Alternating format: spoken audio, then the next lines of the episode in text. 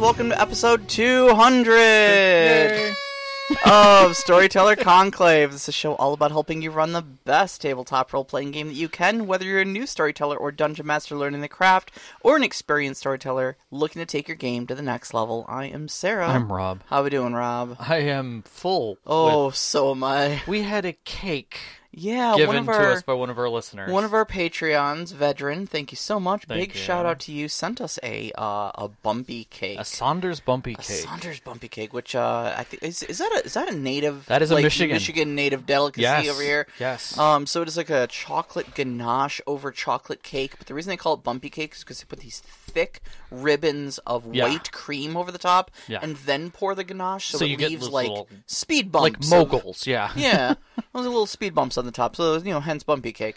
Um, and man, to it is celebrate our 200th. so good. And he, he gives a Yeah. little two zero zero candles, Yes, uh, which was to put on lovely. the top We'll, of it. So we'll post some pictures here soon enough. yeah, you guys will see those up on social media pretty But, soon. uh, but Yeah. man, we are we are fat, we are sugared up, we Yes. are full, we are happy, Yeah. we are ready to go. We are in our two hundredth episode. Did you think we'd get this far?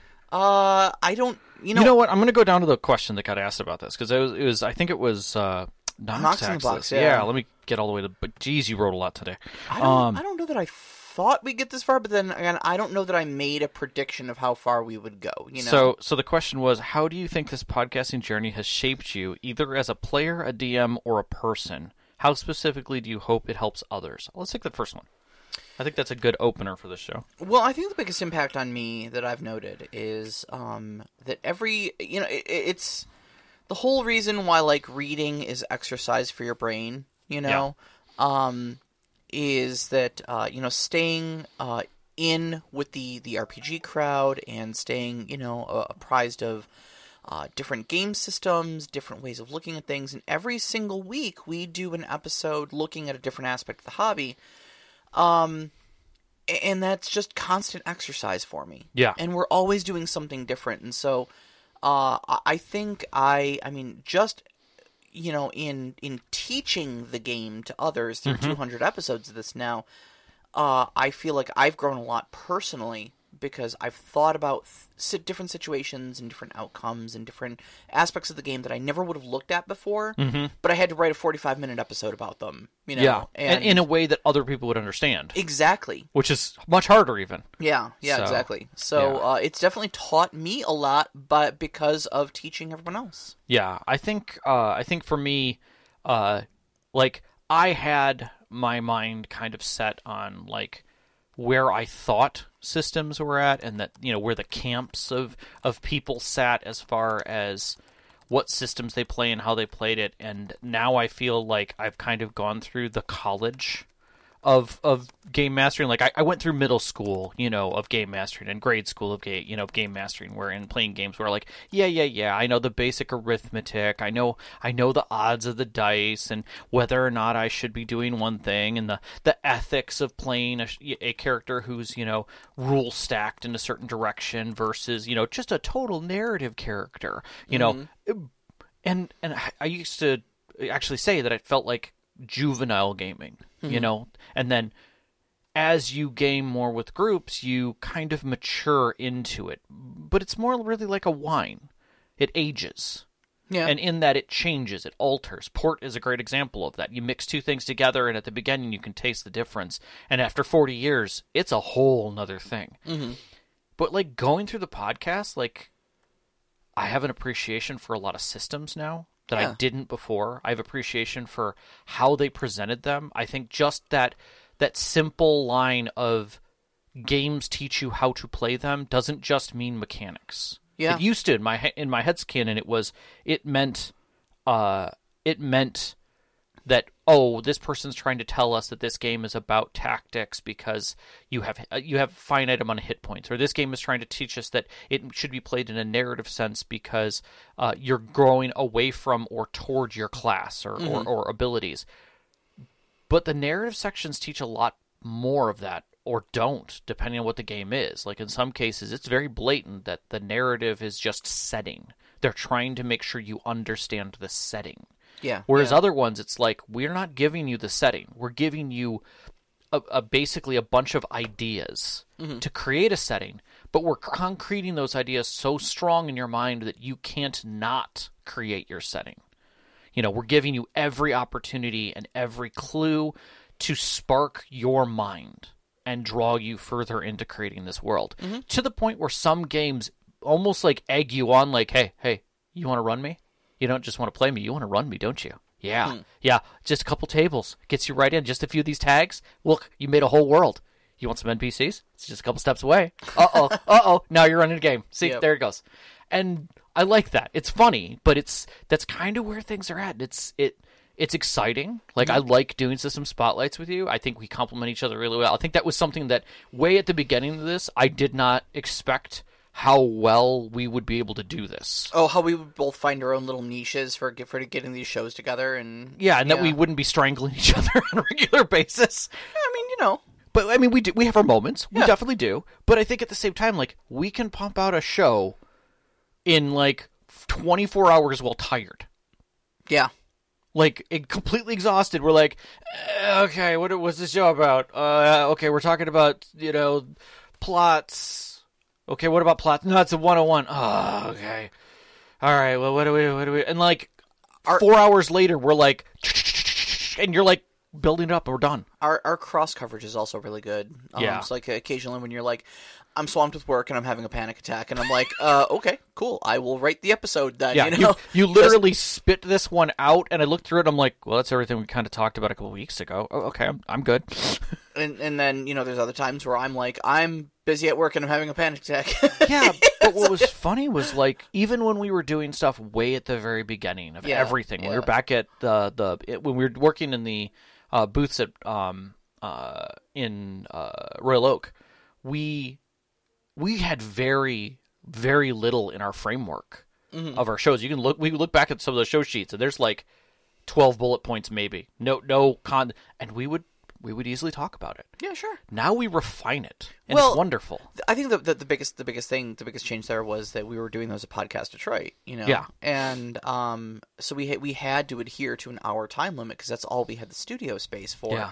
so we couldn't run over. And now that Yeah. we've got our own studio space, it's like, oh, who cares if we do an hour and thirty minute show? You know, let's. I mean, sometimes our listeners, but nobody's bitched at us about it yet. So. yeah, well, exactly. Like you know, Yeah, until please we- bitch at us. Come on our Discord, bitch at us. until we Throw start, something. yeah, uh, tweet at us, uh, Yeah, you do know, do something. et cetera, but et cetera. uh, yeah, slide into our Instagram DMs. woo woo. Uh, but anyways, so that being said, I only have one other uh like piece of news because it like hit me the other day. Like I was looking through our emails and stuff, and I was like, oh crap, I got to respond to a bunch of people because we've actually had people reach out to us for our shows. We have three shows coming up with ho- with co-hosts with guests. Yeah, and they all reached out to us and i was so excited to hear about it like it was wonderful and like so we're excited we're going to be bringing some shows to you some some wonderful topics and um, some new content uh, and sometime this fall if everything comes well we'll actually be doing a review before the kickstarter final stuff gets shipped out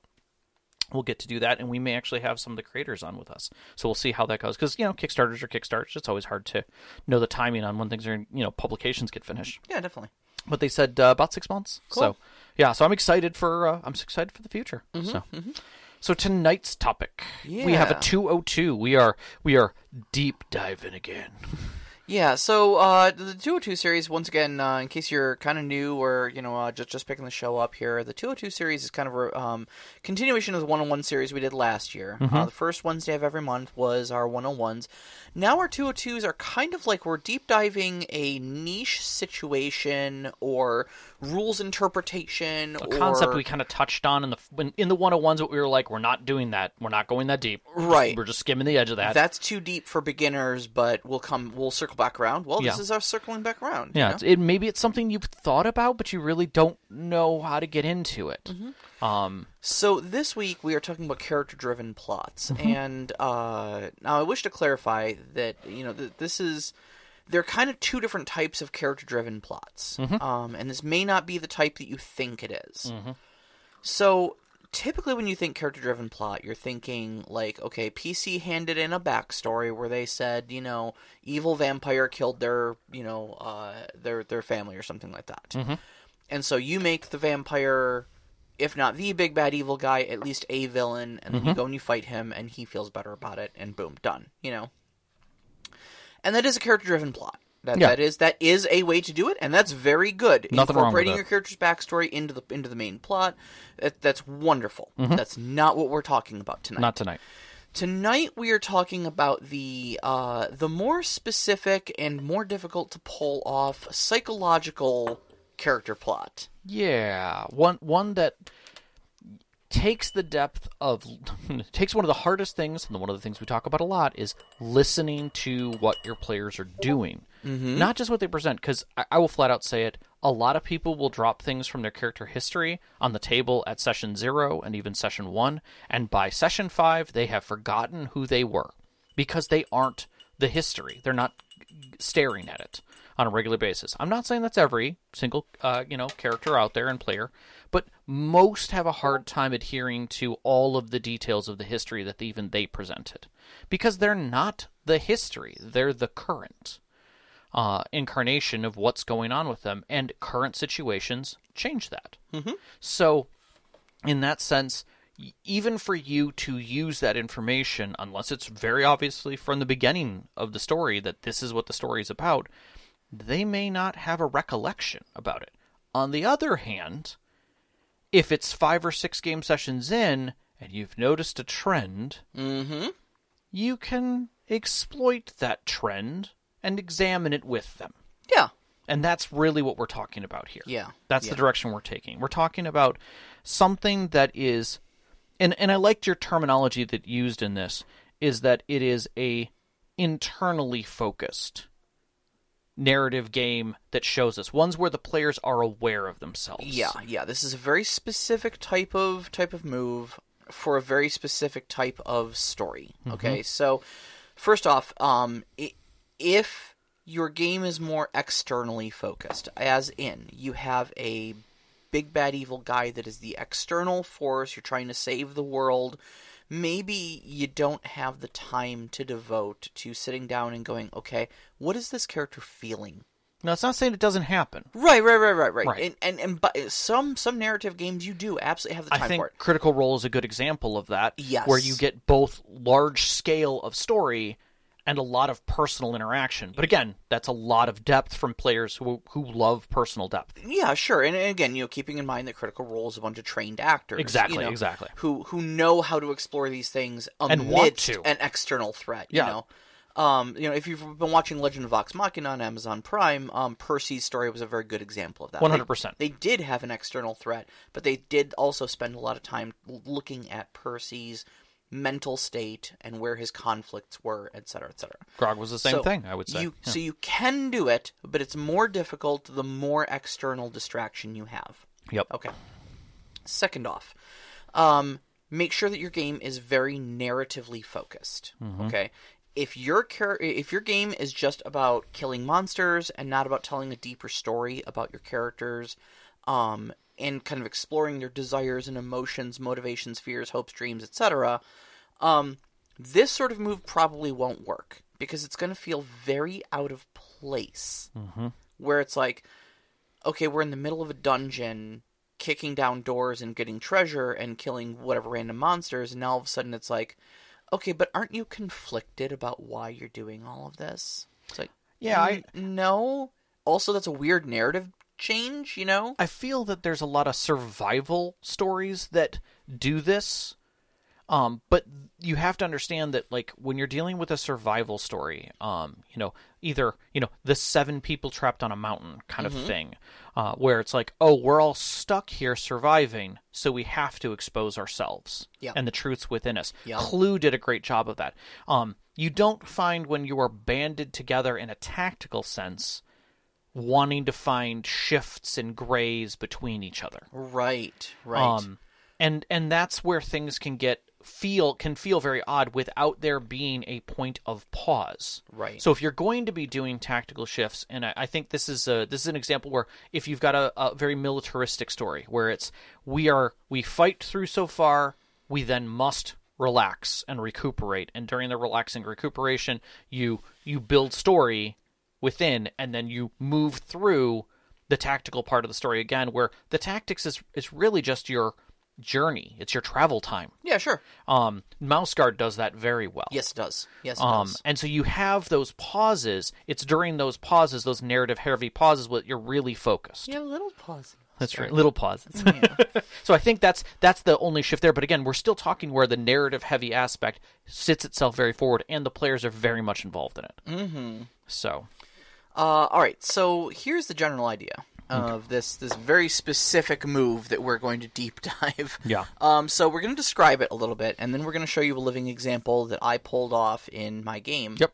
Uh, and uh, how that all went down. and we're going to talk from both the storyteller and the player And the aspect. player, because Yep. Rob's I character was the person. target of, Yep. of this particular. I did this not particular see plot it move. coming. um, at least not to the extent that I think I I, I, No. I went into it. I Yeah. was like, we're gonna we're gonna look at your character's motivations a little bit, and he was like, okay. And then three game sessions later, you're like, I don't even know who I am anymore. exactly. Exactly. It made me really think. All right, so uh, oh, uh, I want to shout out to Violent uh, Violent Menace uh, in the uh, the the uh, live chat. Thank Yeah. you for joining us. Uh, Thanks for we've jo- opened up our live chat on the uh, uh, For listeners as well. on the Discord. Normally Uh, we have it for just our Patreon members, but tonight it's 200th. It's a special episode. Come on in. Yeah, big shout out, big shout out. Thank you for joining us tonight. Yeah. Um, all right, so the general idea is to get into the character's head and have the struggle take place internally. Now, don't take that literally. There's big caveats to struggle takes place internally. Yes. Okay. There's a way to do this. You have to use external forces to do it, and you have to demand external output. Okay? Kind of an interesting oblique comment. We'll get to it. Right. Okay. So, uh, basically, purely internal battles d- in a tabletop sense. Like you can you can get away with that when you're writing a book because you can spend whole pages, whole chapters of just the character's internal monologue. Right. You can't get away with that in a tabletop game. Yep. You've got other players at the table who need to be interacting with the story. Um, even if that character is is talking out loud about what their character's internal monologue is, it's just not interesting gameplay for anybody because it's Right. not interactive. Right. Um, so uh, other PCs in the group should be part of the input the character receives. I think this is one of the most critical parts of it because it's not just you as the storyteller adding a bunch of NPCs that they don't care about. Right. It's about the PCs that they are live and breathe with every day, asking the question, "What are you doing?" Yes. Um and so those PCs, especially because they are constantly present through this, and that um, presumably the PC that is essentially the target of this character focus is their friend, they kind of become the proverbial angels and devils on their shoulders, Exactly. um, suggesting actions and reactions to them. Yeah. There's there's only one cart left in the burning town that you've been loading with with gold, and after you get settled up with all the bad guys, your ringleader jumps on the cart and says, "Let's go." And as you go to load the last barrel, and you realize that in the back of the cart, the, all the gold is on the ground, and there's a bunch of orphans who have crawled into the dead space. Do you leave them? Mm-hmm. And somebody asks, "We need to get out of here. Get the gold." And now there's a question. Now there's a question: which do you value more? Yeah. Um. All right. So, uh, yeah. By by demanding this external output, Yep. you motivate action. Okay, which changes the world around the character and allows the other players to interact with it. Yep. All right. So, how do I set this up? First off, first and foremost, talk to the player about their character. Okay Communication is the key. is the key. This whole thing kind of starts out of character because Mm-hmm. there's a couple of like a couple of things you kind of need to get past if you're going to get into this sort of deep psychological um uh, uh, gameplay. I would say not even get past. There's some things you've just got to get through, which is like, is this okay? Yeah, is this okay? Is a first one like Yeah. some players are not going to be up for a digging psychologically into things because they just want to show up, you know, drink beer, eat pretzels, and and Roll kick- some dice. kick down some doors, get some treasure, you know, Sure. whatever, whatever story you're telling. Um, or pretend I'm a Jedi for an hour and a half a night, you know, Yeah. whatever. Um, but then also some players don't think that having their characters' skeletons dragged out of their closets um, is fun gameplay. Right. They don't want to examine their character like that because that's sometimes it's not fun Yeah. to think about why you know an orphaned uh you know person who grew up you know uh, in, a, in a warrior tribe would want to go dungeoneering or something you Right. know it's not fun to think about the motivations of those sort of things because sometimes a lot of these things are dark and icky, mm-hmm.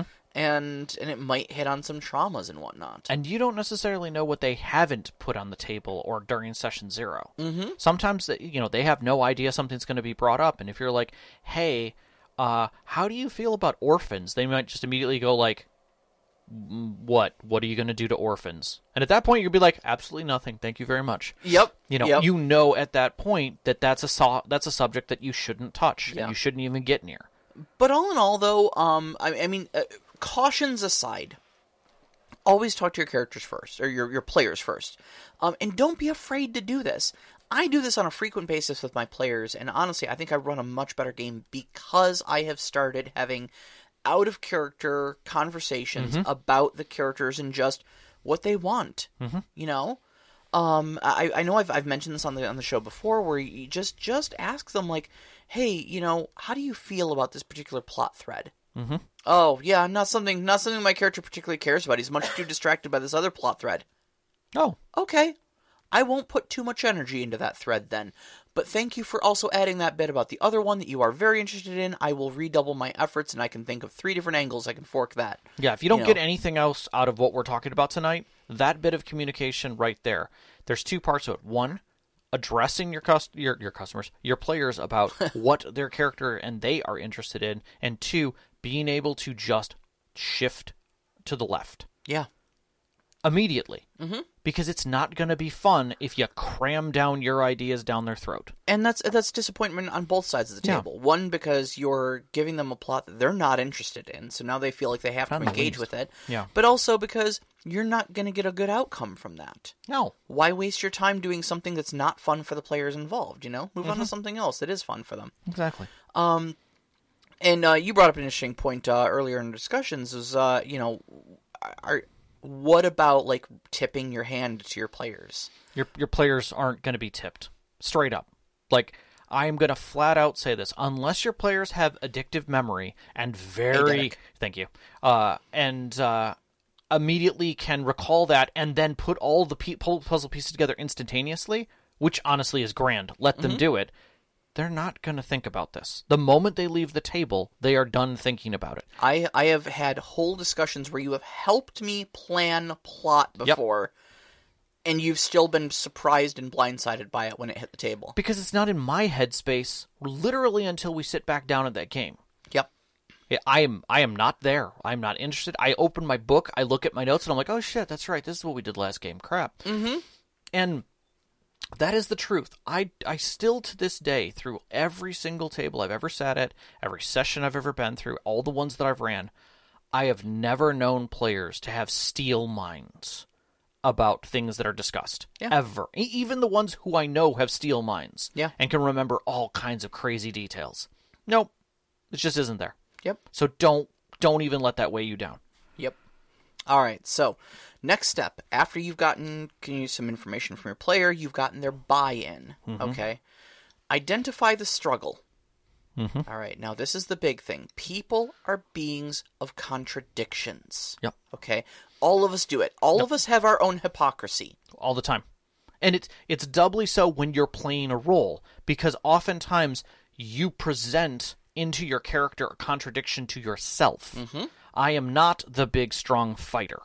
Ergo, I will play a barbarian in our next game. Right. So that I can pretend to be one. Right. And I am going to contradict even the big dumb fighter on occasion with something smart. Yep. okay, that sets a contradiction that isn't something that I put down because I'm presenting myself through that character. But we're looking a little more idealistically in this one. Yep. Okay. Now there's contradictions, like you said, all over the place. But but look for ones in their ide- uh, in their in their ideals. Okay. Find one and exploit it. Did you say you want peace, but you solve things with violence? Mm-hmm. That's a contradiction. Yep. Do you say you want a quiet life, but you always skip opportunities to retire in lieu of more action? Yep. that's a contradiction. Yep.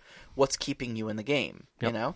Uh, do you say you accept everyone in spite of their differences, but still hold prejudice in your heart against a group? Yep. That's a contradiction. Yep. You know? Are you secretive yet say that you're an open book? Yeah, that's a contradiction. Find it and find a way to exploit it. All right. Find or make external forces that pit those two against one another. Mhm. All right. So basically, you want both of these things to demand their atten- their character's attention. and action. Yeah, They have to like physically make an action. Yeah, not yeah. just a th- not just to think about it. Right, but some but something to demand action on their part, you know.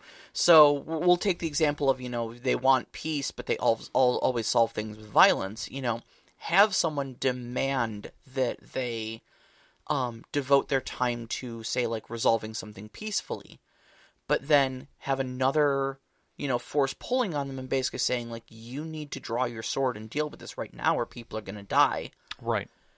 and then you know that's that's the sort of thing that we're talking about that it demands action but pulls them in two different directions in either side of that contradiction right off the bat. But may, I often like, and I, what I what I would agree, and we'll talk about this later, is setting that as a pace. Don't make it a long, drawn out thing. Make it a simple action. Let them have their chance. Yep. And do what they do. Just make a note. Mm-hmm. That's it's as simple as that. Don't belabor it. Don't make it an intense thing. You- The opening interaction for all of these types of things should always be swift. They should always, you know, you just examine what they have done and present enough space for you to examine it. yes Bystanders are a great thing beyond the group. It is inevitable that you want to make sure that you, not just the players around them are examining it, but others is a key component to that. There is some other way to examine it. exactly now you want to make both of these choices attractive Yes. because if one of them is easy to say no to it isn't a moral dilemma right. It's just a simple choice. Take the better version, right? The other thing is positives and negatives help. Mm-hmm. Not only should both choices be beneficial in some way, there should ideally be a negative aspect to not choosing the other choice as well. And it doesn't have to be complicated. What you are doing is essentially the trolley problem. Yes. You're putting two, two both of their ideals on separate tracks and handing them the switch that diverts an oncoming trolley to run over one of them. Yep. That's it. That's the whole thing. Yep. Now, reinforce this choice through the story. Yep. Don't just sit back and watch the character pull or not pull. Ask them. Mm-hmm. Constantly remind them of the of the stakes. You know, if you pull that lever, this choice is going to be made, and these are going to be the consequences. I know, but if you don't, these are going to be the consequences. I know. yep. And and the thing is, is that the trolley problem doesn't have to. It, and I often like the idea that it starts as a very simple action where they've already made a trolley decision. They just don't realize that that was a trolley decision. yep. And then later on, that trolley decision is re-examined in a different way, and someone just looks at them and says, "We already made this decision before. Why is it so hard now?" That's it. It's that simple. because the stakes are higher. Because now we're thinking about it. Now we're now we get to time to examine it, Yep. and someone's asking questions. And and all of this, remind you, is taking place in front of the other PCs. So all of them are going to have opinions. This is their friend, after all, Mm-hmm. on what the outcome of this is going to be. Yeah. And so you know, as as we sh- showed, and when I when I pulled this one off in my game, like you have PCs that have strong opinions on either side of it. Yep. There were some heated arg- in character. In character, arguments we were at the very table. careful. We were very There- careful. There, there was there was a giant f bomb that got dropped from your character that Yep. you were like, I look him in the eye, I stand up, and this is purely in character. F you. Yeah, I literally and walked out. yep. Um, and then yeah, uh, the other thing is, uh, you know, have uh, in, just in case the the you know character th- gets too in their own head and stuff like that. Um, I I always find that having others point out their contradictions to them. Um, Even especially if your players can't, and that's why I say having Yeah. other having more visibility over this is great. Um, one of my favorite uh, kind of things about this is it doesn't just have to be pain conflict, social conflict uh, of status uh, is one uh, that can be equally as applied. Um, we're kind of talking about this in the sense of, of someone making a death or life situation in this or that. But it doesn't have to be. It can be haves and have nots. It can be uh, um, it can be a matter of me or them, Yeah. us or them. So uh, always think about a weight scenario like that where it's where it starts out very clean, but the the effects that ripple away from it are seen almost immediately. The first the first point of the ripple hits, and they they see that reflection for just a moment Yep. so that later on they can that that ripple becomes much stronger they know what's going to hit Yeah.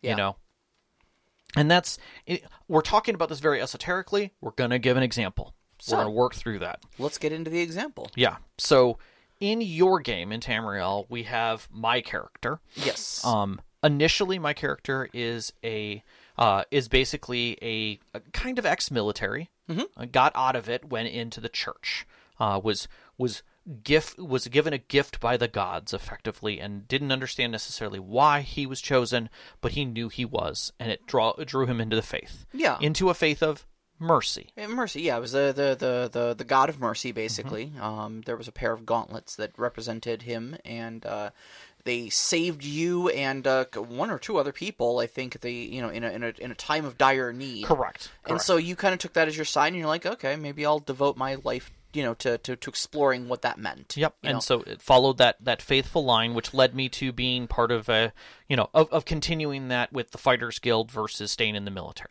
Yeah, um, and so originally, uh, just to give- just put some numbers behind Mm-hmm. it, you were a healing domain cleric in D and D Fifth Edition when we first created these characters before we switched over to Which Savage Worlds. effectively is, you know, as it moves into Savage World, really didn't change anything. yeah, it really didn't change much. Um, so uh, already we've kind of got this inherent contradiction in your character. You're Mm-hmm. a man of war serving a god of peace. effectively, yeah. Okay, so already we've got these little seeds here, but I wouldn't say that's enough right there to just jump on and be like, "Oh, I got to give this guy a moral dilemma," you know. Yep. Um, what really started to illustrate this to me was like uh, in our very first session. Um, actually, this whole thing kind of flared up. Yeah, Um, we yeah. had a uh, Very simple milk run of a of a quest. Yeah, we had, we had a PC that um that uh the, the player did not stay with our group um for various reasons, but um their PC was a warrior, uh and um you know very very much in the hey look I kill things that's what I do I'm a professional killer, you know I I go out and I hunt monsters or whatever and I don't feel bad about doing that job, um because some things need killing uh, you guys came across some goblins, and your character, being you know serving the god of mercy, decided that they were just going to like, well, we have to show him mercy. I mean, he's they- surrendered. We've They captured literally him. Mm-hmm. sum- surrendered to us, threw down their weapons, and cowered. Yeah. I'm like, well, we'll tie him up, we'll get him out of here, and it'll be done. yeah. Uh, whereas the warrior was like, why are we taking goblins captive? They're monsters. You know, let's just exterminate them and go home. Um, you guys butted heads, and in the middle of this argument, he went, you know what? I'm going to solve this problem for you, and just lop the thing's head off. Yep. Um, it almost came to blows. You were so angry. I was, I was pissed. Um, now that party, that PC, uh, left the party shortly thereang- uh, thereafter. Um, I put him in my back pocket as a future NPC which is great. I always do that. Always Mm-hmm. do that. um, because I saw the heightened emotions, Mm-hmm. and I knew that that PC would, or that NPC then would represent those emotions to That you. moment. Yep. So if I ever needed you to have someone that you hated, I could pull him back out and stick him in various situations. Yep. Was a great example. I had advancement from you. Yep. Yep. So later on, then we end up with the uh, the bandit plot that that I ran. Um, Yep. Talked a bit about that on the show earlier. Um, bandits up in the highlands doing bad things. Um, In their initial foray into the highlands, there was a big ambush um, that the PCs not only survived but turned and and and won. Um, They were using children in that one, which was another thing of like, I, it was it was really pi- a, a moment where multiple people in the group were quite angry at them. oh yeah, yeah, yeah, no, and it, and it was designed to show you exactly how out of hand things had gotten And up you there. you had checked in with us like two weeks before this, like two two sessions before, like asking is it okay if kids are involved. Yeah, yeah, yeah. Because I didn't want to get too deep into that plot if that Yep. was a if that was a no no for some reason. And I'm we like, cleared it. yep. So Um, and you know, no no kids were harmed. It Mm-hmm. was more or less they were handed crossbows and given ill fitting armor and then shoved into you know literally, shoved go in get the them con- kids and you could tell the kids didn't want to be there. They were all Right. cowering and stuff at that. You know. So it was it was uh, one part ambush, one part rescue operation because it was like save the kids, you know. Yeah. All, all happening in an instant. in an instant. Uh, so, anyways, they uh, they they won the encounter. They took one of these bandits captive, Mm-hmm. and your character proceeded to torture him for information by breaking his fingers. I did. I did. Um, in fact, one of our other PCs had to kind of wheel you back and be like, "Hey, let's take it down. You're you're at a ten. We need you around a seven, buddy." Mm-hmm, Um, and then you set that that bandit free. Yeah, we Yeah, ki- we we- kicked him on his way. It was basically told like you know go go west, don't stop until you hit Morrowind. Right. Um, and uh, Basically, walk for a month. Never. We never want to see you again. yeah, exactly, exactly. Uh, and then you know there was a couple other incidents. Um, Yeah. I remember one one discussion got a little heated and maybe got a little away from you guys, where uh, you you suggested poisoning the water supply of a town because there were um, spies in it, and I don't even remember what your I, I lo- don't what remember your the line of there, logic. There was a line of logic there, and I don't recall what it was. but but there were but that was a moment where like other people looked at you and were like poison of the water supply and you're like okay maybe that's a bad idea yeah. don't didn't forget that it came out of your mouth No. you know um a lot of like when you got into combat situations Mm-hmm. you weren't in a defensive posture you were in a very uh aggressive Yep. ang- righteous angry Yep. you know Yep. sort of warlike posture and just kind of generally a grumpy asshole Yeah, I mean, in a lot of ways yeah. you know so It was the it, wa- it was a position that I actively I, I denoted in my character as I was doing thing. And from my point of view on that, I made a note that I had two postures at all times. And there was always one or two tipping points. And those tipping points were always is there uh when when righteousness comes forward, it should always come forward as anger because he doesn't understand any other way. Um, if those he believes are loyal to him are at harm, or ones who are basically at the mercy of others are at harm, anger will follow it. Mm-hmm. You know, um, because it's always been that's always been his like trigger point, mm-hmm. and so I just kind of kept that along and, and always wanted that thread to be consistent until it is broken. Yeah. Yeah. So, uh, and so I just kind of I kept drawing that line again and again Mm-hmm. uh, in different ways, so that as I was like, okay, this still fits the character. I'm still following that edict. Yep. Uh, that I stuck with myself because again, he started out life in a kind of shitty place in the military. So Yeah. Yeah, absolutely. You gained a lot of baggage from it. And, did, I you know, did. And, and uh, again, I wish to you know point out that just because we're we're taking all this time belaboring the contradiction of his character, Yes. does not mean he was being played badly or anything like that. No, Like, no, no. Again, it, we're all all of us, Rob and I included, Yeah. are people of contradictions. Constantly. I could point out three or four hypocrisies I live day to day, every Mm-hmm. single bit of my life. You know, most of them are minor and we never notice them. Other people point them out, and usually we say, "Hey, you called me out." and sometimes it's like uh, you should talk to a therapist. Yeah, you know. yeah, Uh, and and it's things we do, but we absurd them in gaming. Yes, yes, exactly. Because we're doing this for drama and not for you know therapy. Um, sometimes, most of the time. Most of the time. Uh, all right. So where does this whole plot twist thing come in? Um, uh, so there was a little bit of setup to it. Yes. The fir- very first one was Meridia's beacon. Which was so benign If and, you- and and ridiculous if you know Skyrim. Yeah, if you've if you've played Skyrim, a new hand touches the beacon. God, I hated You- that quest. You know it. You absolutely know it.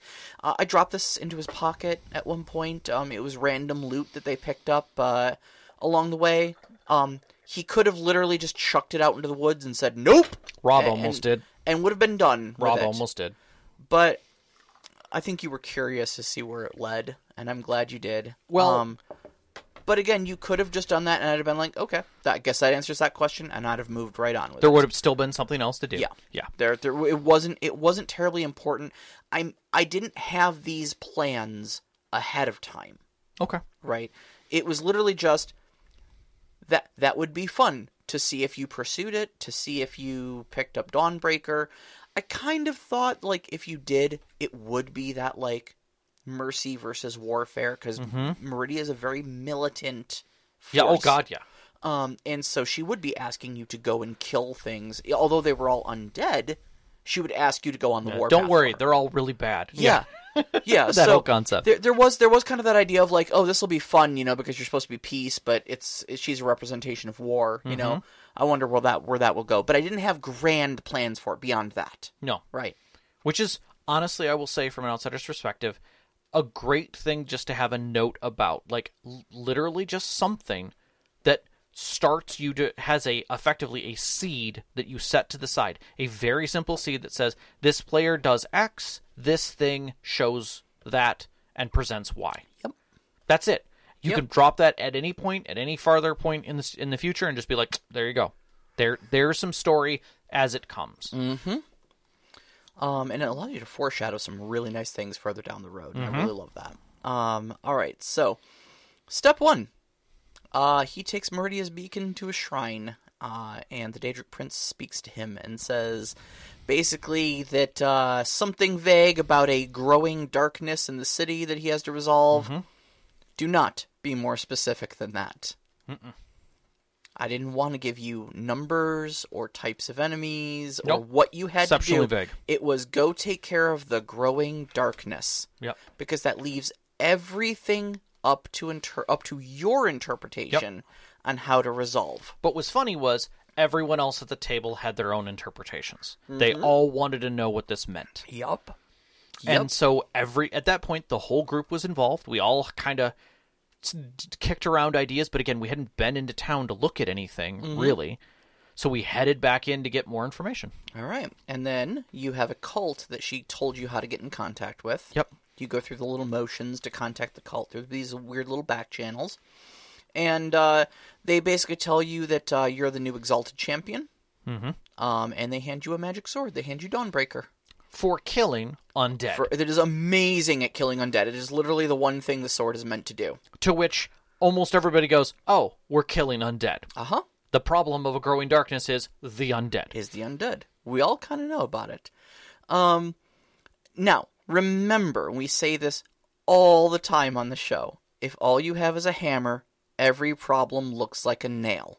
Okay? Yep. So if you give a violent man a tool for violence and then ask him to choose mercy, you're already setting up an interesting, you know, moral dilemma for them. Um, so we, we're setting the stage now. Yep. Okay, we've got our we've got our magic undead slaying sword in hand. We're told we're the chosen one, and we're told there's something bad over there. You should do something about it. They get into town. People are going missing. There's missing persons posters up all over like the job boards and stuff. Yep. Guards are on edge. There's whispers that possibly soon the Count is going to institute a curfew because things have gotten so bad, especially at night. Yes. Why isn't the Count Hasseldor doing more Mm-hmm. um, to, to, to do this? And then we get to the tavern Mm-hmm. and we twist the knife a little bit. So remember how I said I took that PC from prior and I put him in my back pocket so that when I wanted to make him angry, I could pull him out? This is She- where I pulled him out. She did. So I'm sitting there at the bar. we're discussing within the group what we're going to be doing for the rest to kind of pull information together. I have this. I have access to this sword of killing undead, and there are uh, other things to kill besides undead in the area. There are there are fighters guild takes that are going on. And in walk two members of the fighter guild and immediately pull up chairs at our table as if they recognize us because they do. They were at the bar. They saw you come in. Yeah. And have a conversation. Yeah, and they were like, "Hey, Theodane, what's up, buddy?" And it is none other than this PC from the beginning of the game, mm-hmm. and the bandit that they sent on their way after torturing. The dude I broke the fingers of. Yeah. He did. He headed east, just like you told him, but he never made it to Morrowind. He only made it to the next town down the road g- named Skingrad, which is where you are now. Uh, he decided he would uh, hole up there, decided to go legit, joined the Fighters Guild too. Mm-hmm. So now he and the dude you hate are buddies, Yep. and they have a common, let's call him a friend, Yeah. and and some stories to share about him. Yeah. Uh, so the old PC guy buys Theodane a beer and starts calling him killer. Yeah. just in an affectionate way though. Hey, what's up, killer? Let me buy you a beer. It congratulates him on getting over his aversion to killing sentient creatures. He genuinely thinks this is a good thing because you've come around to his side of thinking, right? Yep. Like now you two see eye to eye. Like you're not going to argue anymore. This is great. This is absolutely great. I'm so proud of you for your character growth in deciding that killing and murdering is okay. Yep. The tortured NPC is just quiet Yeah. and just staring at his beer most of the time. And at one point, I think the the NPC you hate nudged him and was like, "Hey, you haven't said much," and he's like, "You broke my damn fingers. Yeah. what do you want me to say to him? Yeah. I don't like him. I don't want him sitting here." Yep. Just so that I could again twist the knife that you tortured this guy. Yep. He lived. Yeah. Congrats on the mercy. Right. But you tortured him first. I did. I did. You know. Yep. So So, from my perspective, having this all in just one scene, one very simple scene, I had a hard time, like, as a player, figuring out what I was going to say. I was blown away. Uh, it was exceptionally uncomfortable, and everybody at the table is 100% transfixed on this. Uh-huh. Because they were all involved in all of those moments yep. and it's just this kind of jaw dropping scene because they're all like, What is he gonna do? Like- is he gonna flip the table? yeah, and and eventually it just kind of fizzled out a little bit, mm-hmm. and it was just like, well, I'm glad that asshole's out of here, you know, and Yeah. and it was just like, okay, things are getting examined, but everybody kind of had a meta opinion of what just happened, but there was very little said between characters. Yeah, yeah, it was a pretty quiet moment, but I think everybody kind of knew what had just gone down, you know? Yeah, it was a call out without a doubt. It was a call out. Uh, now, this, the thing is, okay, so all of that sets the stage in three ways. All right. First, the growing darkness is very real and needs solving very quickly. You saw the missing po- persons posters. Yeah, Uh, there's a curfew that's going to be instituted. Like, clearly, this town is in danger. People are going missing. They're probably dying. yep. All right.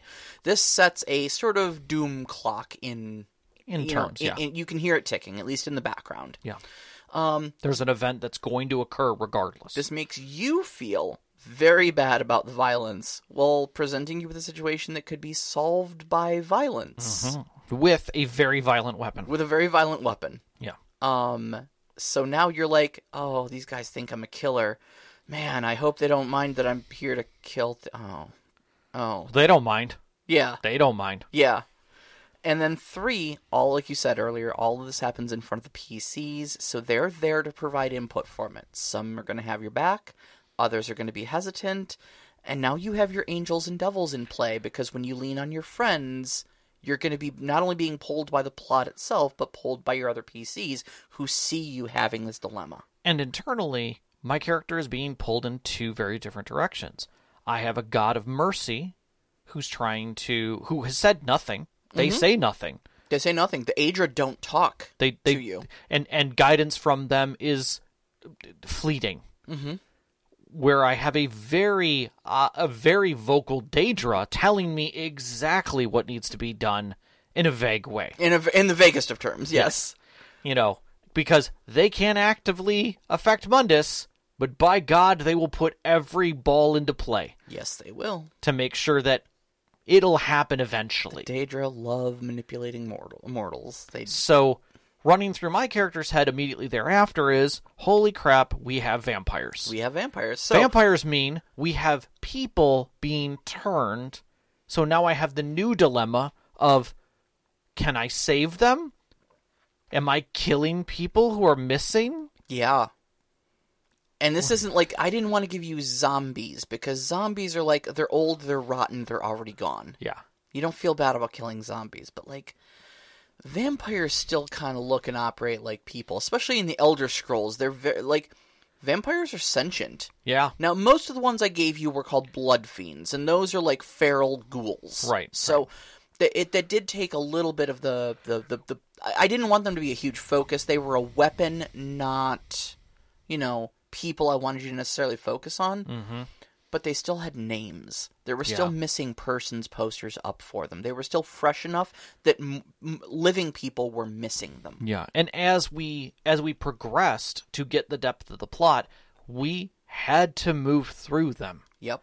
and that was just heartbreaking Yeah. moving into it the group moved in realizing what had to be done encouraged me to recognize what had to be done right up to the point where we found someone who needed to be saved who had a chance Yeah, it was an NPC that um, uh, I had to invent on the fly actually because you you asked for like an NPC contact for the cultists. yeah Um, before you actually made like official contact with them, you Mm-hmm. kind of wanted to like talk to them and be like, "Why do you worship Meridia? What do you see in her?" Right. Just to kind of you know get the vibe check for like, is Okay. she is she as awful as people say, or know. is she you know she got are you redeeming all qualities? brainwashed Yeah. Right, right, right. Um, and so I, like I said, I didn't have her in my notes at all. Um, she was just someone I invented so that you could have that conversation, and then uh, everybody kind of felt a little attached to her, so I had her be the next abductee. and you invested other npcs in her so that they were worried Yeah, yeah, You- 'cause you she made- wasn't just a random NPC. When she went missing, her absence was felt. Yeah. And the last person she was seen alive with was you, so they came looking for answers from you. which was a whole nother great scene, but we won't get into that. Um, so as we move through these vi- vampires and save who we can save, we quickly discover that not only are these vampires here, but also the Count himself is one. Right. He is diseased and trying to find a cure for him and his wife, who is effectively in a coma, Yes. and he has created the monster who are creating the monsters. Yes. So We you don't know how, but we know that those two steps are clear. So you've got two vampires. One is a good man who did something. Well, in quotes, a good man. Well, I- I- okay. At that point, the the thing is, the thing is, is a, I I put it out there that he was a good man. Yes. Regardless of how much you ignored about that, and you did actively because he's noble and your character hates nobles. Correct. Okay. Correct. But even the leader of the thieves guild told you, no, I like the count. Right. He's a good man with good policies who does good things for his people. Right. Now, he's also the law, so he's my direct opposition. But like, I don't want a different person making dec- political decisions for the city. He's good. Right. He's know? doing the right things. He's compassionate, regardless of the fact that he wants me in his stocks. Right. You know. Um, but he made a horrible mistake, and he created this monster. Yes. The monster is a very bad woman who is, for righteous reasons, because she was against her will turned into a blood sucking monstrosity, now on the righteous path to vengeance. Yeah. So, Who which is the other the other screw of Yeah. the turn, which is that like you shouldn't be fighting me. We should be fighting him. exactly. Like you knew I hated him for being this as just an extra thing, but the fact that he was a lord who basically made decisions Mm-hmm. that had to be made. So as a player, I'm spouting off the fact that I have a vehement hate for this guy. Mm-hmm. Everybody at the table is just like, okay, well he's a lord, yeah, he's a vampire. You know, we don't know what happened there. I'm like, well, he's a vampire who created a vampire. Like, there's a problem here. Yeah, we- Secondly, we, have to kill him. And he's they're like, he's, a also he's also a count? shitty lord, which brought us to the the fu moment of things where our local noble in our group was just like, yeah, he's the count. He can do what he wants. like you. He, he just thinks he's above the law. Well, he kind of is. He is above He the law. literally makes the laws. This is County Skingrad. He is the Count of Skingrad. Yes, mathe- Ergo. mathematically, that's how this works. Yeah, you know? and the answer was like, okay, screw you. right, Like you're right. missing the point of the So you're just conversation. going to take his side because he actually is right. You know? well, um, I. I I still hold firm on the fact that we were dealing with haves and have-nots in the conversation. nothing Theo- uh, uh, Thalian said to you was objectively incorrect. No, I I never said that. Yep, yep. But I also said that he was a dick for saying all the things that he said. Maybe, Yeah. maybe. You know, may- maybe not what you what what you needed to hear at that point, but nothing he said was objectively incorrect. Correct, correct. No, we, we cleared through that. but but I, I for, for for the listeners though, I I, I I want to you know Can you specif- can you feel it by the way? I want to specifically point out though, yeah, you can you can tell the emotional investment even all this time later. He's No, it was still like, great. heated about this, you know. Um, but I want to I want to point out that the important th- takeaway from there being two vampires Mm-hmm. is that I put a little bad into the good one and a little good into the bad one. So that it blurred the lines. Okay. Yes. The trolley problem doesn't work if there's an objectively correct choice correct. And so what I needed to do was hand him a tool of dis- destruction and ask him which one doesn't get killed. If if either, do you kill both? Do you kill neither? Yep. Do you kill one and not the other? Why? Mm-hmm. You know? Yep. So now we've we've baited the trap and we've we've set it. Okay. And you're officially in the trap now. Mm-hmm. Oh, I 100%. Bees in the trap, bees, bees in the trap. Yep. Uh, so, how do we play this out? Both vampires are undead. That makes does that make them evil, or does their sentience and ability to restrain them thirst give them leniency? Mm-hmm. Count Hasseldor's a good man who made a horrible thing. Does that condemn him? Yorda is a condemned murderer, but was defiled by the Count. Does that make her right enough to be aided in her crusade for vengeance? Meridia clearly wants you to slay all undead because they're impure monsters. Stendar asks, asks that you choose mercy and compassion. Which higher power are you going to listen to? Do you try to please both? And what choice, and what will your choice make you become? what long lasting consequences is this dis- decision going to have on your own soul. Yep. And I will say at the end of this, you almost uh, retired your own character. I almost did. I Yep. almost did. Because my my thought was I literally didn't know exactly what I was going to do right up until the last minute. yeah. Like literally in the last minutes when we were going to like the the final episode of that of that arc, I uh we walk into his his effectively home. The Castle Skingrad. I Yeah. mean, yeah. And that from that point forward, my brain was stuck on like when this is over, however it ends, I will have still killed the Count of Skingrad. Skingrad. Yeah. Yeah. And possibly his wife. Possibly his wife, depending on what happened there. Yeah. Yeah. And then you you turned it again. You you you you, you drove the sweet stake of he's a good man Mm-hmm. all the way by walking me through his home knowing full and well that I'm walking around with the blade that could kill him. Yeah, I wanted to reinforce because I, I, I, I vibe checked with you before 100%. this game. Yep. Okay, and again, constant communication. Okay, I wanted to know where your head was at, Yep. how you were feeling, if you were still okay with me dragging all your character skeletons out into the open and Mm-hmm. stuff like that, you know, whatnot. But also like what you were thinking, what you Mm-hmm. were planning in the future, so I could kind of plan around that. Um, and you were really, really on the hype train to kill Hasseldor. Oh yeah, 100%. You absolutely just wanted to start just murdering vampires all over the place and just be done with it. yeah.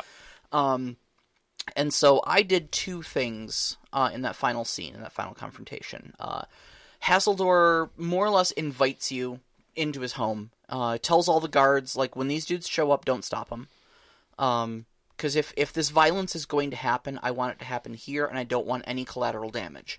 None of my guards should stand in your way because they they don't have to pay for what I did Right. you know let him in you may have to clean up my blood later but it's fine Yep. okay second thing he does he hands a letter to the um, leader of the mages guild Yeah. that basically exonerating you of his murder basically saying yeah look i'm a vampire he was a vampire hunter i made a terrible mistake that warranted my death please don't hold him accountable for doing what probably should have happened a long time ago um, he's only doing what what he needed to. Um, and then lastly, he took you. He's like, okay, look, it, you you might be here to kill me, but let's call a truce for like five minutes. I want to show you something before you make that decision. Mm-hmm. And if after seeing this you still want to stick a stake in my chest or whatever it is you're gonna do, Mm-hmm. I understand. But I want to introduce you to my wife, Yep. who is lying in a in in a s- in state basically In a crystal, you know, casket. cover. It was the Doctor Freeze moment. It was What- beautiful, or honestly. Mr. Mr. Freeze It was moment. the Mr. you know? Freeze moment with like in in an alchemy lab, but in this beautiful like sepulcher set for her, covered in flowers, in wearing a beautiful dress, just lying there sleeping silently peacefully. sleeping. Yeah, A- as if she had never changed for all this time. And he's like, "I'm doing this all for her." And all this alchemy equipment you see, and all these tomes, and all the the stuff that I've been doing with the Mages Guild behind everyone's back, and Mm-hmm. stuff like that is to try to find a cure so I can give her the rest she deserves. Yeah, and you're like, ah, shit, I can't kill you now. oh, you're a decent person with compassion in your heart. But and all he asks is, make sure you kill her too. yeah, and yeah, that it's just swift. Make it quick.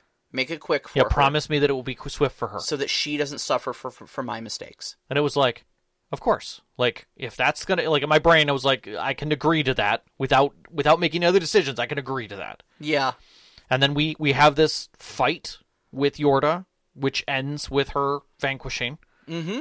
And we're all left there in the middle of this room, effectively like in a circle, with the with my group basically slowly going like, yeah, we're gonna go check on people outside. right. We're we killed the bad vampire. It looks like our work here is done. We're gonna leave you and the count alone because we don't want any part of this. Yep. Hope to see you soon, buddy. Yep. And I basically decide to leave him. Yep. And he tells me to get the hell out of his house. He's like, "Are we done here?" And you're like, "Yeah." And he's like, "Get the hell out of my my house." castle." Which was a great which was a great and I think it was a good break. I think it was it was a comedic and yet not comedic break. Yeah, yeah. But it was from my point of view, there was all of the trappings and remindings. Mm-hmm. And I think one of the keys to doing these things properly is to remind the player what their original thoughts and decisions were. yeah, Like you made an act, I made an active decision to be uh, a follower of Stendar, uh, Stendar, one of mercy and compassion. yeah, So yeah. you you would constantly, hey, here's the trolley, here are your choices. Mm-hmm. I'm gonna remind you with this sheet of paper, mercy and compassion is what you wrote. Those are your handwriting. yeah, Remi- just remember, that's your handwriting. Okay, Yep. go ahead and make a decision. I dare you. yeah, Like, but Rob, this is But- what you wrote down. yep, Remember this. This is what you wrote down. And that's that is really the key to all of this. And it is we say it's a 202 for a reason. This is not easy to pull off. not easy to pull off, and it is very much a niche situation. This Yeah. is not a do this in every game. This is No. not a, uh, you know, uh, try this in your next dungeon crawl. You know, Yeah. We we've had moments like this in smaller applications that have happened in multiple places. I made Madeline the bloody yeah, because your character was leaning toward power. And I reminded you what power means. It means being the big dog and everybody fearing you. yeah. It means being feared and not respected. Yep. And my character kind of leaned into that and was like, "Okay, if feared is what I need to be, Yep. feared is what I will be." And you were like, "Okay, cool. You made your choice." Yep. and, And I here are the repercussions. and I, I kept those moments and, Yep. and shifted things in that direction. And sometimes it's as simple as that, but the the hardest part, and it's always the hardest part of doing any of these things, is making sure that you have you have the buy-in from the player that their character has is making actions on the decision and that you remind the player hey I, we're doing this i'm not going to tell you what's going on i'm not going to draw things out for you and, and give you a paid line but this is happening and see their reactions in comfort or l- slight discomfort with the situation but Yeah. excitement like like a roller coaster and then that final payoff moment of you've made your decision i'm going to walk away and let that decision sit in, in you yeah, don't don't go back and dig harder. There's no reason to. yeah, Move on, find another player, find more plot, let them stew and enjoy the meal that was set forth. they're gonna need to- a break after. Oh that. god, yes. they're gonna need a break after that. yeah, Um, I definitely did. I definitely did. I literally wrote a letter to another NPC basically saying, "You may not hear from me yeah, yeah. because I might be on the run." By the time you read this, I'm either going to be dead, captured, or on the lam for a good long time. Yeah, it was ridiculous. Uh, now, I, I will I will add two other things at the end of this discussion here. First off, um, to keep things going, if one if one side of the decision or the other starts to become too crystal clear, Right. don't be afraid to adjust on the fly to blur that line again. Yeah.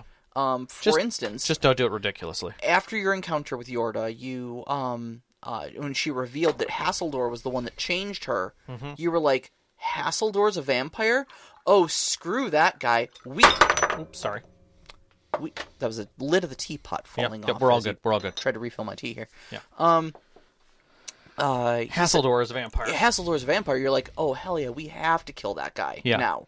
Yeah. Um, and I thought you know it's going to be too easy f- if you if you just decide like oh yeah no no we're just going to kill Hasildor now that was all the evidence we needed was the bad guy telling us that that was Mm-hmm. you know he's the real bad guy so uh next session I introduced um her crew Mhm. her there was a, a bunch of mortal you know Mm-hmm. uh, NPCs that were essentially working as her as her little like criminal Retinue, yeah. criminal retinue um and they were shady as heck Yeah, super shady. Super, shady. sh- and like apps actively unsettled you guys. really did. Um, and then uh, at a um, a candlelight vigil for the victims of the vampires, Yeah. um, they uh, uh, Yorda shows up and starts giving a speech about how awful Hasseldor is, and her people are seated throughout the crowd, and start whipping the crowd into a frenzy and turning it into a riotous mob to march on the to cape. march on the on the count who had come into town to visit,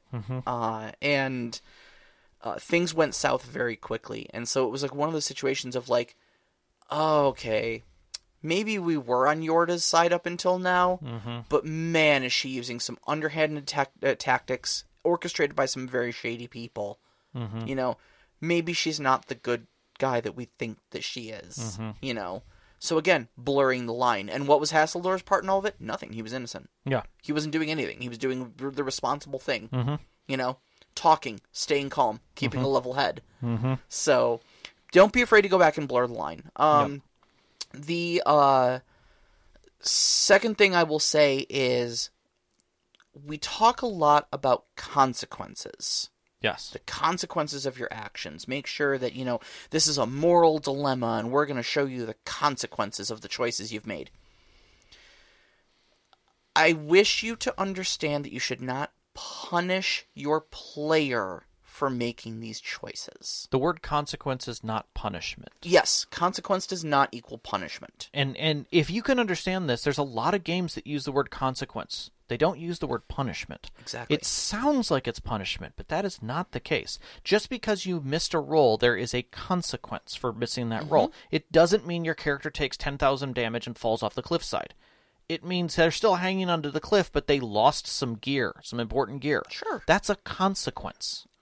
and when I when I walked into this, I mean, I'm, the very end up to the very end of it, I did not have a quote unquote desired outcome. Mm-hmm. There wasn't a good or bad choice that you could have made. If you, that's why I went out of my way, you know, to write that letter to exonerate you of Hasseldor's murder if you did take his life, Mm-hmm. which I didn't know about till the very end, but there was an assumption. because I didn't want you to have to retire a character because I put you in a bad position to have to make a choice. Right.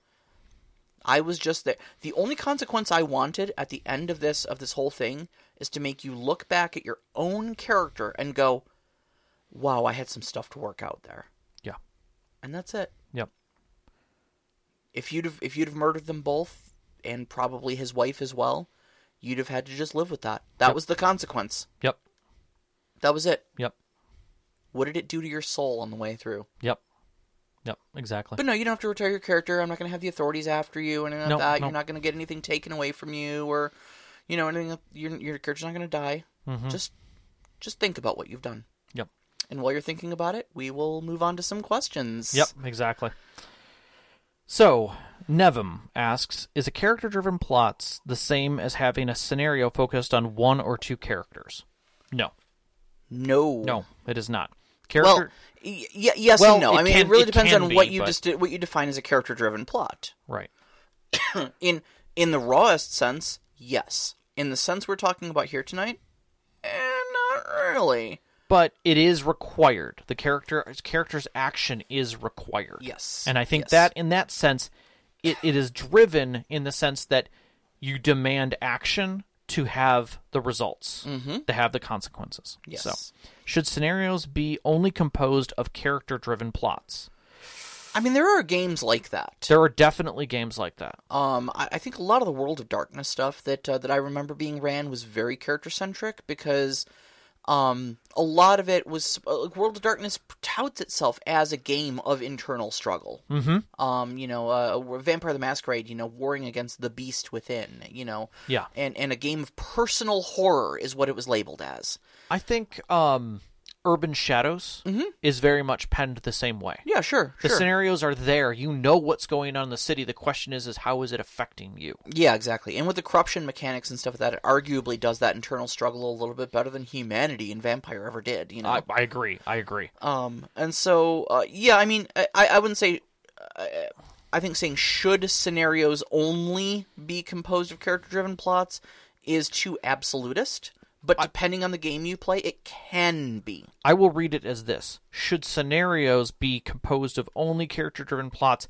If the scenario includes a character-driven plot, the answer is yes. Oh, I understand. Okay, should it be the only thing on the table? Yes, you should not be bringing in. It should be a pause, uh, like it. Sh- i- if it should be an interlude that interjects the pot plot. So if your plot's about killing a dragon, and one of your characters needs to handle i- is having a, a, a personal scenario, it should be involved within the overall plot. But the overall plot should not be interjecting it. It should be its own thing. That is my that is my statement because you don't want to confuse and blend too hard. I'm going to disagree with you. I'm going to disagree with you because I pulled it off the table. Mogrub Gro Uzguk was a personal plot for the Mad Elf's character, Yes. but was also the external threat for the entire rest of the group. You can do it, but you just have to make sure that those two things don't interfere with one another. The big thing is concurrency Mm-hmm. okay, you guys were going to fight Mogrub one way or another because he put himself directly in the path of your, you know, of of of, of your group. but one of the characters at the table had a personal stake in punching him as hard as he could in the face with a fireball. Yeah. I mean, I agree with that statement. I'm not going to say that that's not a personal plot, but it's a very straight line. It's a, it's a very straight It's a line. very straight. it was line. an extraordinarily It was a straight line. revenge plot. but but you Yeah. can but you can do it. you can do it. You can yes. do it. You just got to make sure that those two lines run concurrently. That's all. Uh, Yes. And the problem that you have with creating conflict between the players, meaning pl- some players who are okay with something, tro- trolley track A versus track B within a character, if that's intertwined with the main plot, can really tear a group apart. Oh yeah, because well, c- c- it's difficult to have agency when you've got an external plot that needs to get resolved, but then you start throwing moral dilemmas at them. You know, Yeah. of like, well, should we even be doing this? Yeah, if Mogrub wasn't the was a bad guy at one time and now was doing something to help, and half of the group says we have to kill him, and the other half of the group says we need him for a bit longer doing what he's doing. yeah, Now you've created a very serious table problem. yep, yep. So, and that will tear a table apart. You don't necessarily want that. Probably should care should focus on one or the other unless you can get them uh, concurrent with each other. yeah. Yeah. Okay. Next one. I've prepared my plots on one character, and sadly, the player, on last minute call, cannot make it to the game session. Or in our case, gets to the game session and then gets a call from work. Yep. Uh, how can I save the upcoming game session, and what can be done to avoid such a situation? Uh, Number one, I, I will say this: this happens all the time. yeah. the best thing that you can do in any of these situations is the the stuff that we had. We I think we talked about this in a previous show, um, one of the previous shows. We've had a number now. Um, is that you you have your your standard, which is the pull a side quest together. Have things can get delayed. No matter what's going on, delays can happen. You know, whether you're about to step into a big fight and everybody's like, "Okay, we're we're we're dealing with this big fight, right?" And the main player who's supposed to in- be in this revenge plot is supposed to be involved in this flight this fight and they just got, you know, they had to bail, you know, for whatever reason. Part of the building falls down. So now you're separated from the other side. You have you have to work your way over to it. You know, but it's and it's there. Mm-hmm. But now you have this other crap to deal with. Easily done. You're separated from that party member. Maybe you know again the earth shifts and cracks and they have to go a different way or something falls apart. If it's wider than that, meaning like you're you're on a chase or you're trying to hunt something down, rain delay, ships delayed, orders delayed. There's all kinds of ways to delay a scene to give yourself one or two more episodes, even to get back into track and pull everything right back to where it was. Yeah. that's probably what I would have done in our situation. I, I actually had the like the whole opening was written um, leading into uh, Heatsink's character Mm-hmm. uh, into into Thalian, um, and uh, like the whole plot was dedicated to him, and then he get called into work literally 20 minutes after the start of our game. Yep. Um, and that's probably what I'd have had to have done is is just say, okay, the uh, the soiree that was going to take place tomorrow night is now going to take place in three nights. Mm-hmm. What are you guys doing? Well, he prepares for this. Right. He's got to get clothes. He's got to get things. You Mm-hmm. He's, know. g- he's going to make some social connections and do a little more digging for information. What is the rest of the group doing? You know. Mm-hmm. Yep. And Exactly. then I've had to wing the entire thing, but you know, I've been in tougher situations. We've talked. We've talked about winging it. Yep. So Uh, what can be done to avoid a situation? You can't. you can't. You, can't. cannot It's- avoid. it- it- thing- things happen. Life happens. and, that's true whether or not it's a personal plot or just a character involved in the main plot that needs to be Yeah. there. And and, it, and look, it sucks, but ultimately, you got to remember it's a game, Yeah. and, game games games come after Yep. real life concerns. And you I'm know? always going to say this: don't not play. You've got other people at that table who have waited just as long to do something. Yep. Play. Yep. Play. All right. Uh, I think this is the first question we've uh, we've gotten from this uh, a new new Discord member. Yeah, Um, relatively. uh, Miki Katse, Mm-hmm. or Miki for short. Yep. Um, Miki asks, uh, "What can I do when some of my players' characters have an elaborate backstory that I could easily transform into several plot points, but others gave me hardly anything, and might get disappointed when I cannot focus on their past the same way?" Okay. I have my opinions. I'm going to let you go first. Okay, so I think there's two concerns here. Mm-hmm. Um, one is how much your players have given you to work with, Mm-hmm. but another is how much do your players want you to involve their backstory. Mm-hmm. Um, the reason you may not have gotten a lot from some of those players is because they don't care. Some players genuinely do not are not there to explore the backstory of their characters. They're looking forward. They're looking at the road in front of them. They want to see what you know what what what open skies their ship is going to fly into. What strange new worlds and new civilizations they're going to explore. What dungeons are they going to delve? What is down that alley? What does their cyberpunk fixer have for them this week? You know, they're not they're not worried about you know talking about the, the, the things in the past of their of their, their characters. Yep. Um, others, uh, I mean, like your your wife's character. Um, I, I had a discussion with her. I'm like, hey, you know, I, I dedicated like four sessions to going through you know nothing but ripping apart your husband's character's soul. Um, would you like you know how do you feel about you know your character's involvement? And she was like, I don't, I don't really need it. But like, it might be fun to delve into it for like a session or two. But like, I don't really need a huge thing just keep keep doing your plot, and if you want to throw something in for me as a B plot, that'd be good. So I did. Mm-hmm. In fact, we're going to be resolving that one this next game session Which is fantastic. um, and things like that. And then uh, you know, a- again, some some want to look forward, some want to look backwards. Sometimes your your uh, your backstory is there not to give you past skeletons to dig out and put in front of them, but to serve as a catalyst for future events. Yep. Okay. It's just there to say X, Y, and Z happened to me in the past, and that's why I am the way I am. Yep. That's it. Yep. I don't need you to dig up, you know, this this old rival of mine or my childhood friend or Mm-hmm. anything like that. Just just understand that that's where my motivations came from and put something in front of me that serves those motivations. Mm-hmm. That questions them or plays with them or allows me to use X, Y, or Z ability that I think is fun or whatever, you know? Yep. That's it.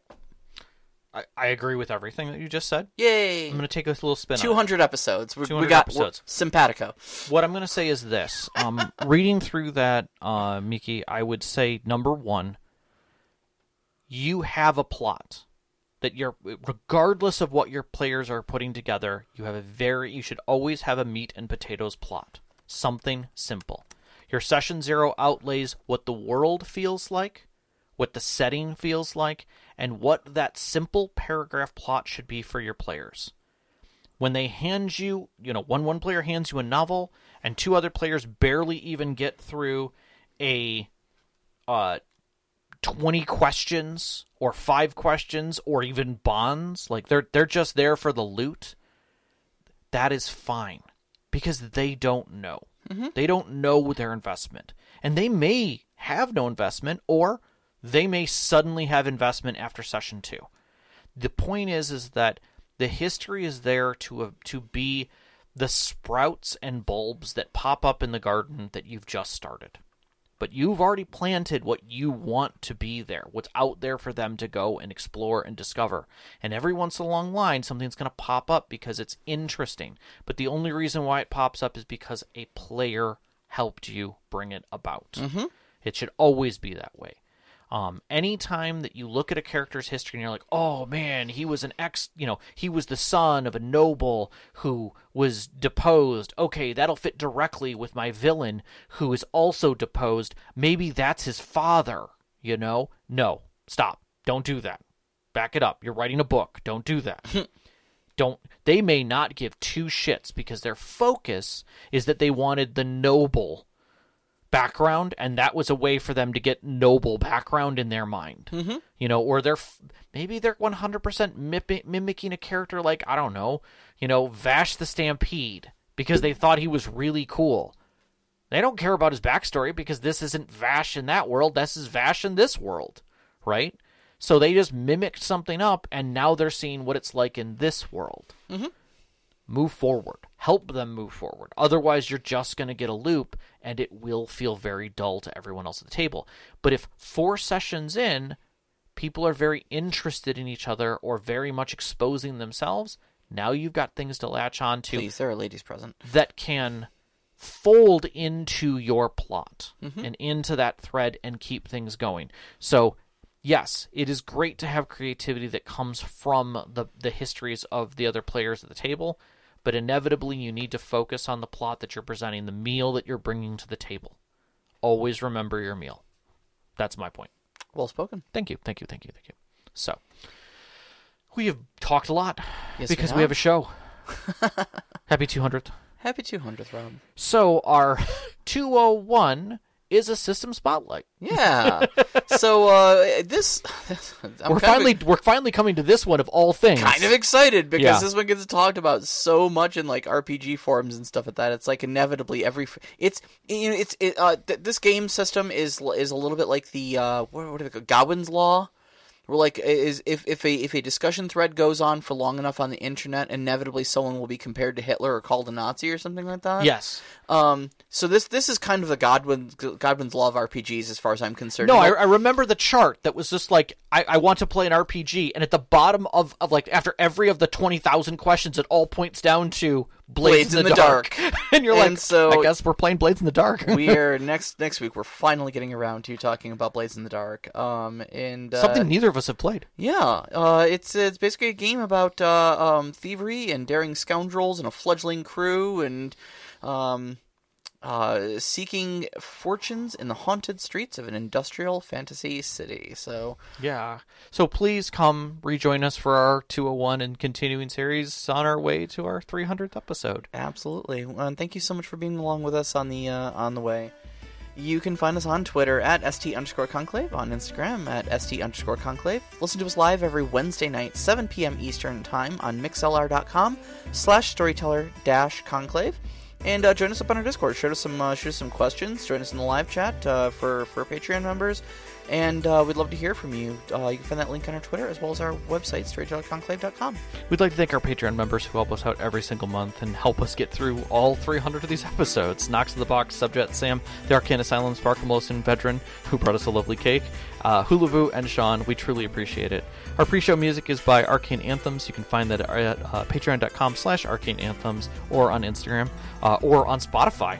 Uh, our intro music is Beyond the Warriors by Geefrog. You can find them at geefrog.bandcamp.com or on Google Music. And our outro music, Only Our Footprints in the Sand by Midair Machine, you can find that at free mu- freemusicarchive.org. And big shout out as always for families, Vicky and Sean. Thank, you Thank so you. much for loving and supporting us. All of our friends who've sat with us at our tables to give you these great stories to share with you, and you, every single one of our listeners who've been with us for 200, 200. episodes. we love you guys so much. Love you guys. Good night. Good night.